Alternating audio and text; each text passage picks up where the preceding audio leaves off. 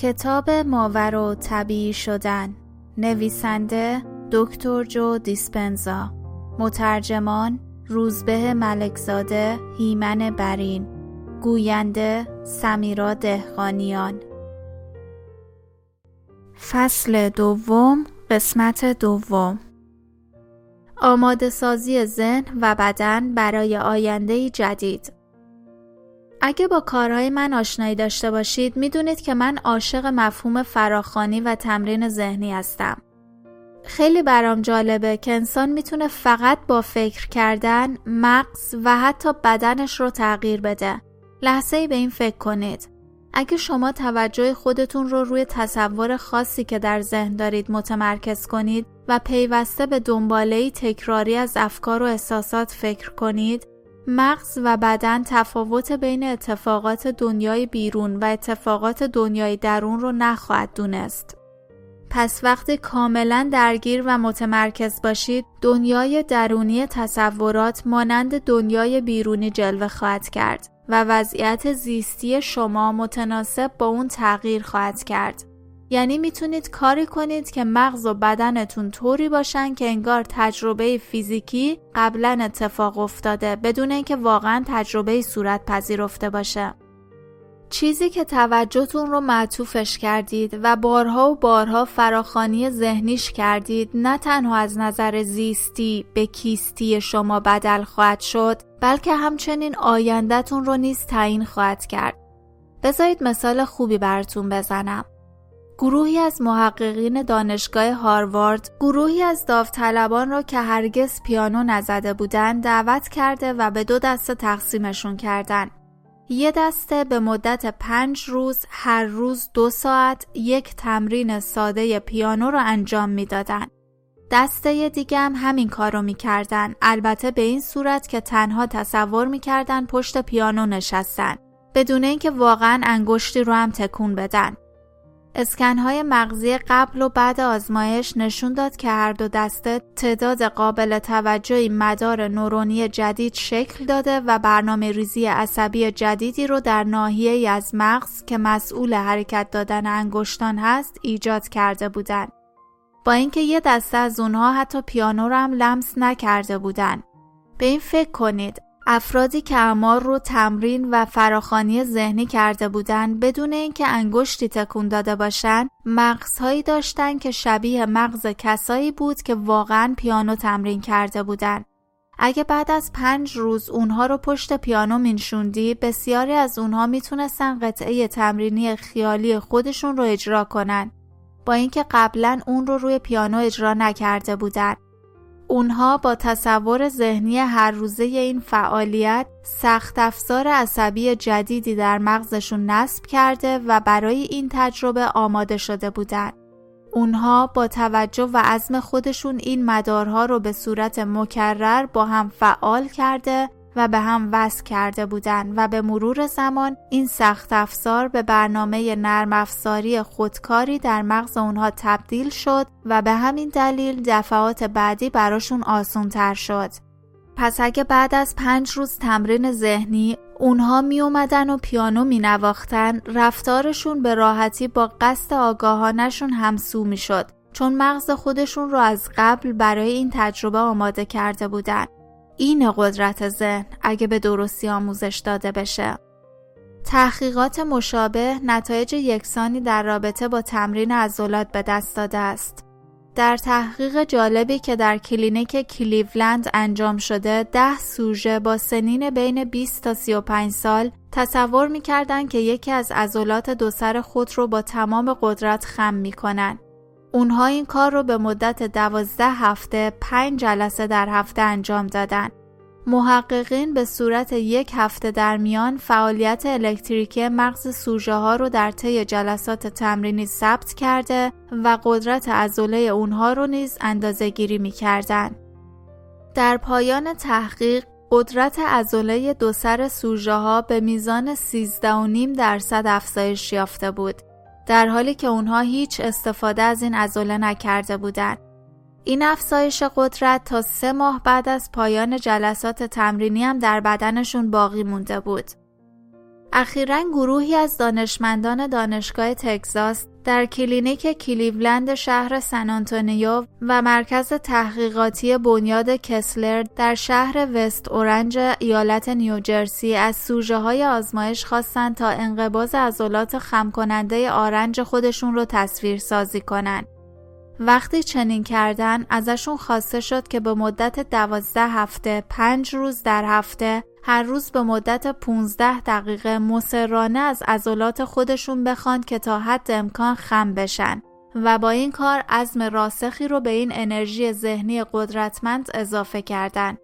از یک دسته از سوژه خواسته شده بود که از تصویرسازی شخص سالس یا خارجی استفاده کنند یعنی با مشاهده خود در صحنه بیرون از آزمایش این تمرین رو تصور کنند گویی فیلمی از خودشون رو تماشا می‌کنن.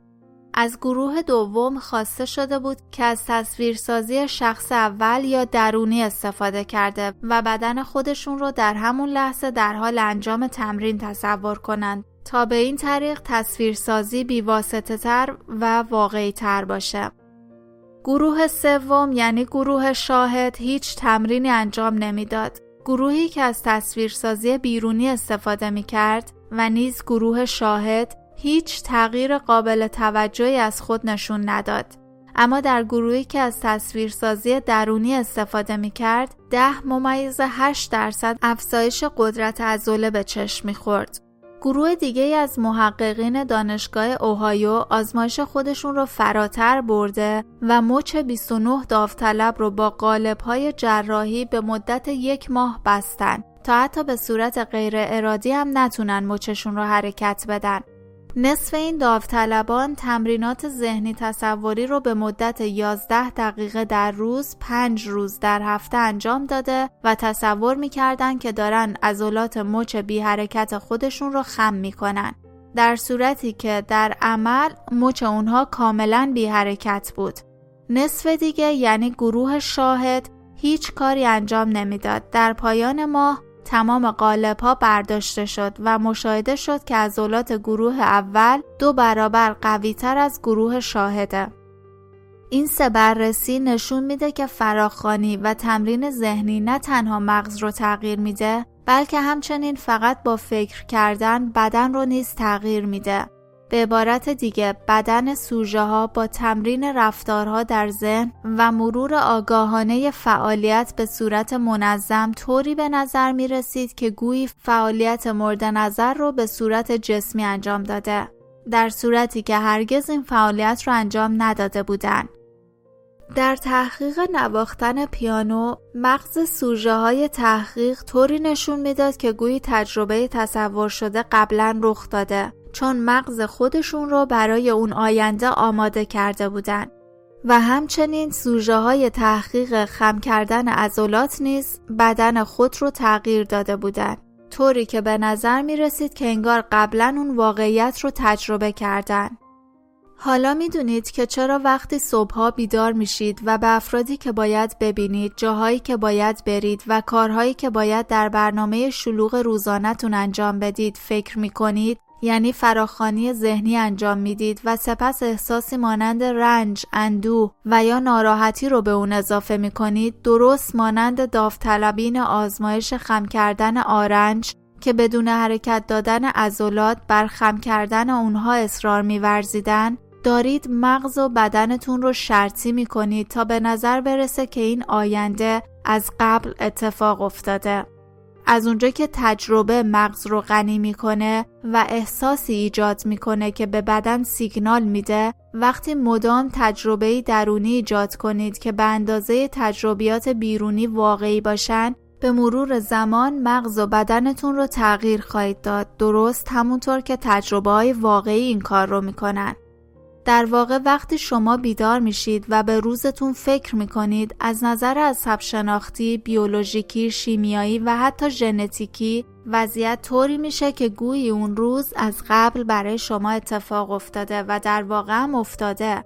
وقتی شما فعالیت های روزانتون رو شروع می‌کنید درست مانند آزمایشات بالا بدنتون به صورت طبیعی و خودکار برابر با نیتهای خداگاه و ناخداگاهتون رفتار می‌کنه. اگه کارهای ثابتی رو که چندین سال انجام داده باشید این مدارها و نیز سایر قسمتهای زیستی بدن آسونتر و زودتر فعال میشن. دلیل این امرم فقط به خاطر این مسئله نیست که شما هر روز بدن و ذهنتون رو آماده می‌کنید بلکه همچنین به این خاطره که شما همون رفتارهای فیزیکی سابق رو باز تولید می‌کنید تا این تجربیات رو بیشتر و بیشتر در ذهن و بدنتون تقویت کنید و وارد شدن به حالت ناخودآگاه هر روز براتون آسونتر میشه چون شما مدام عادتهای یکسانی رو از نظر ذهنی و جسمی تقویت می‌کنید و عادت می‌کنید که از روی عادت عمل کنید. ایجاد تغییرات ژنتیکی. ما در گذشته فکر می کردیم که ژنها بیماری زایی می کنن و سرنوشتمون در دستای دی ای هست.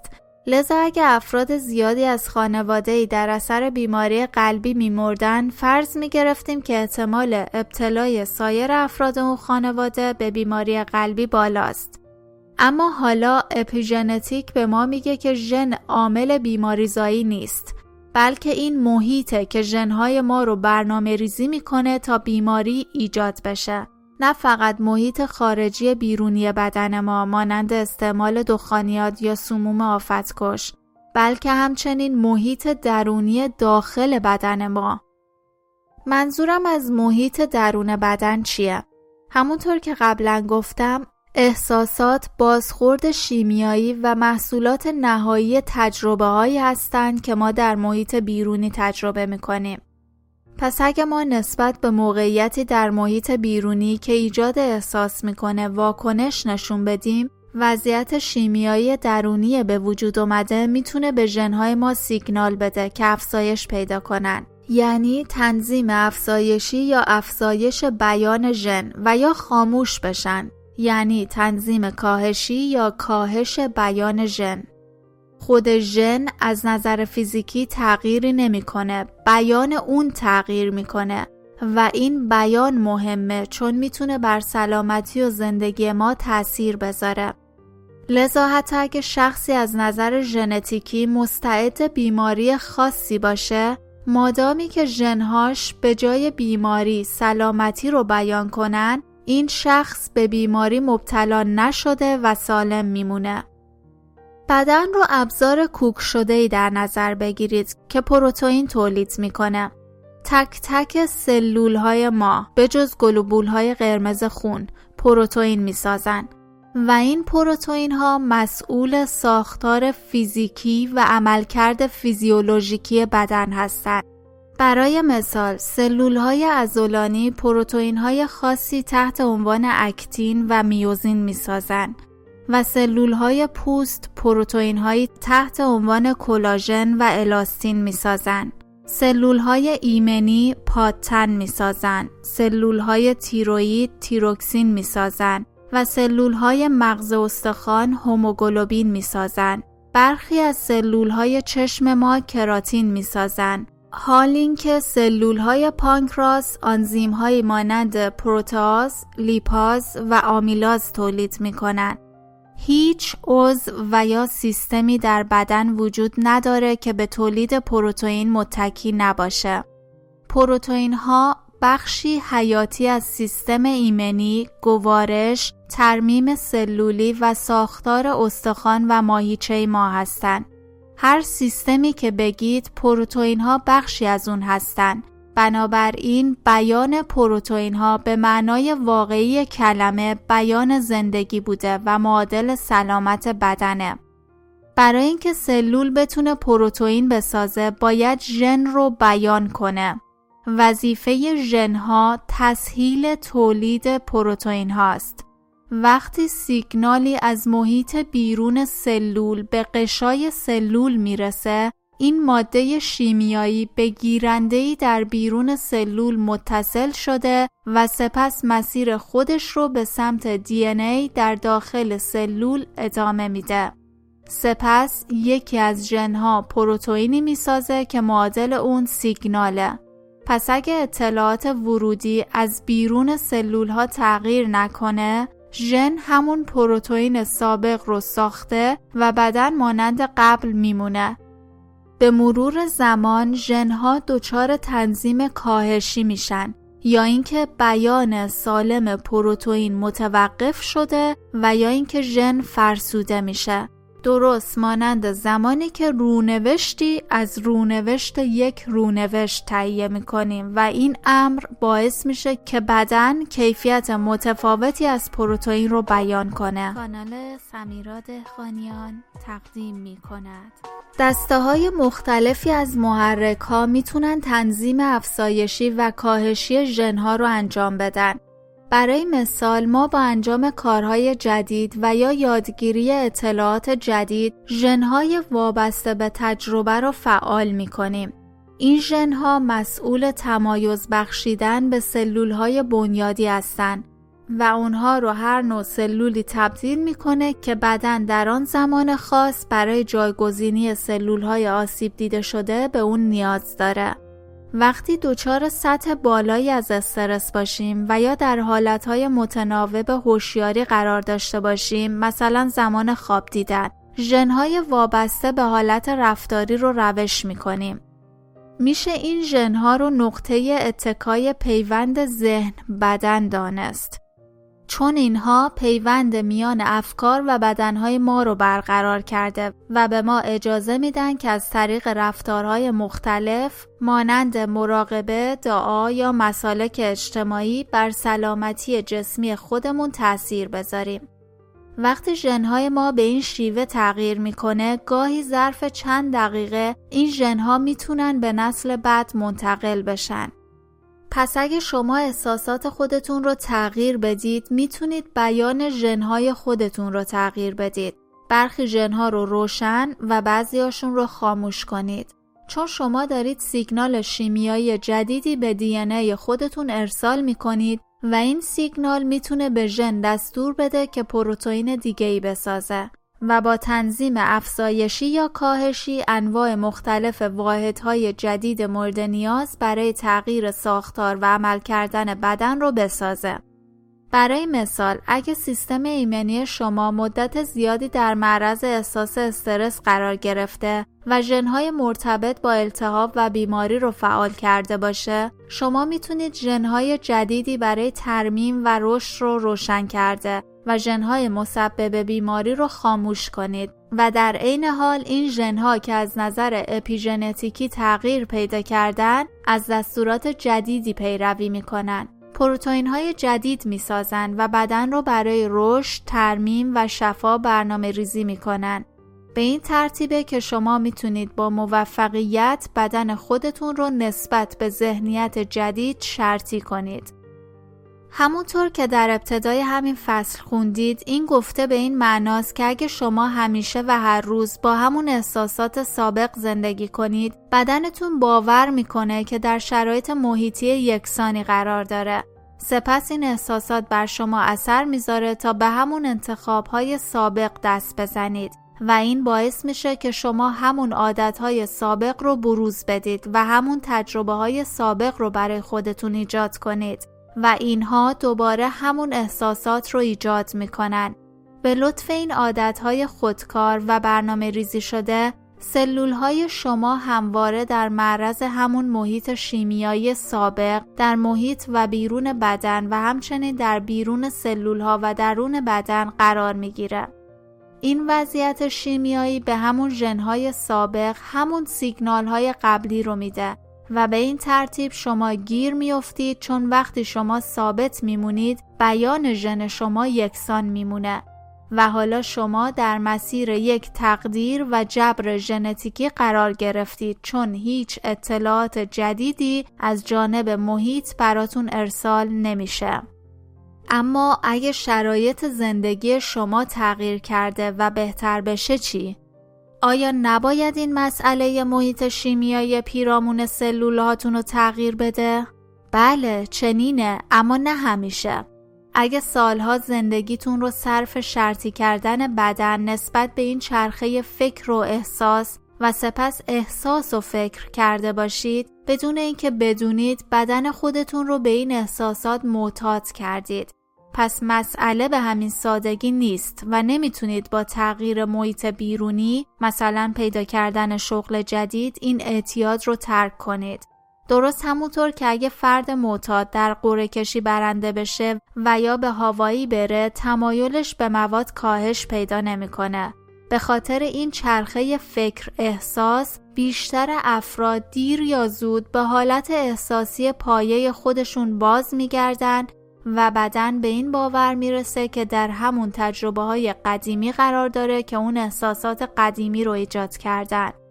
پس اگه در شغل قدیمیتون احساس بدبختی می‌کردید اما تونستید شغل جدیدی پیدا کنید ممکنه چند هفته یا چند ماه احساس خوشبختی کنید اما اگه چندین سال رو صرف شرطی سازی بدن و معتاد کردن اون به بدبختی کرده باشید در نهایت به همون احساس قدیمیتون برمیگردید چون بدنتون دلش برای اون حالت شیمیایی قبلی تنگ خواهد شد شاید محیط بیرونیتون تغییر کرده باشه اما بدنتون همیشه وضعیت شیمیایی درون خودش رو بیشتر از شرایط خارجی قبول داره و بنابراین از نظر احساسی در اون حالت وجودی قدیمی باقی میمونه و به اعتیاد خودش به این احساسهای قدیمی ادامه میده.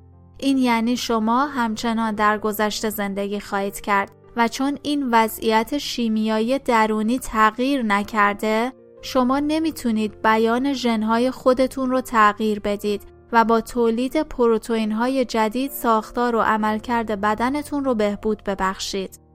لذا تغییری در زندگی و سلامتی شما مشاهده نخواهد شد. به همین دلیله که میگم برای ایجاد هر نوع تغییر واقعی و پایدار باید بزرگتر از احساس خودتون فکر کنید. در زمستان سال 2016 در کارگاه های پیشرفته ما در تاکومای واشنگتن من و تیمم تحقیقی راجع به اثر احساسات متعالی بر عملکرد ایمنی انجام دادیم. برای این تغییر در ابتدای کارگاه و سپس چهار روز بعد از تمام شدن کارگاه از 117 سوژه نمونه بزاق گرفتیم و مقدار ایمنوگلوبولین نوع A یا همون IgA رو اندازه گرفتیم. این پروتئین نشانگر قدرت سیستم ایمنی است. IgA ماده فوق‌العاده قدرتمنده و یکی از پروتئین های اصلی دخیل در عملکرد طبیعی سیستم ایمنی و سیستم دفاع داخلی محسوب میشه. این پروتئین همواره با انبوهی از باکتری ها، ویروس ها، قارچ ها و سایر ارگانیسم های مبارزه می‌کنه که به درون محیط داخلی بدن راه پیدا کردن. این ماده انقدر قویه که از هر نوع آمپول آنفولانزا و یا داروی تقویت سیستم ایمنی بهتره. وقتی این ماده فعال میشه به سیستم دفاعی اصلی داخل بدن انسان تبدیل میشه.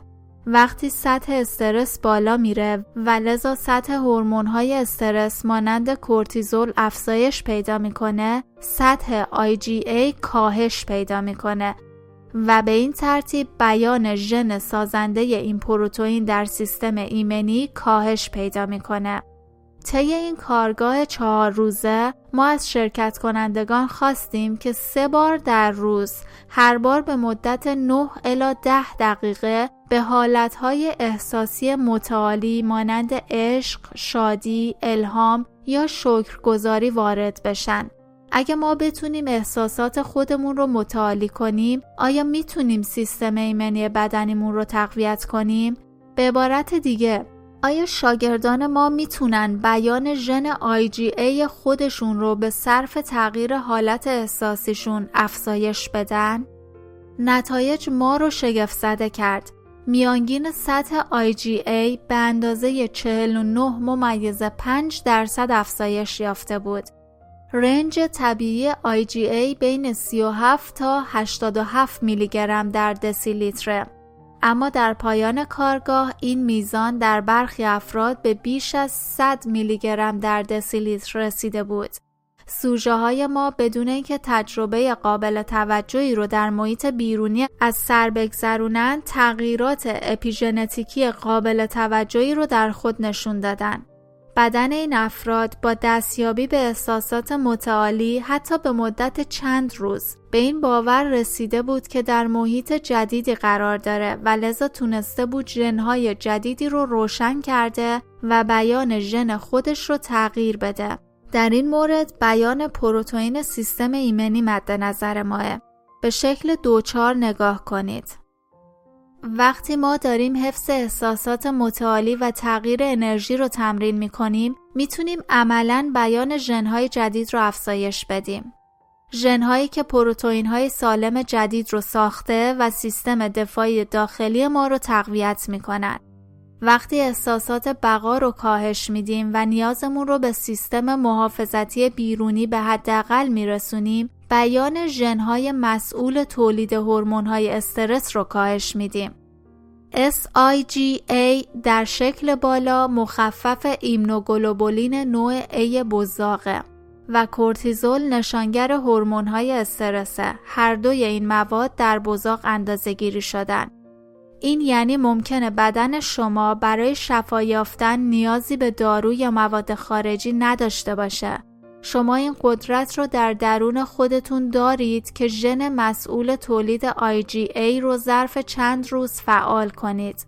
کارهای ساده‌ای مثل ورود به حالت متعالی شادی، عشق، الهام یا شکرگزاری به مدت 5 یا 10 دقیقه در روز می‌تونه تغییرات اپیژنتیکی قابل توجهی در بدن و سلامتی شما ایجاد کنه. پایان فصل دوم قسمت دوم.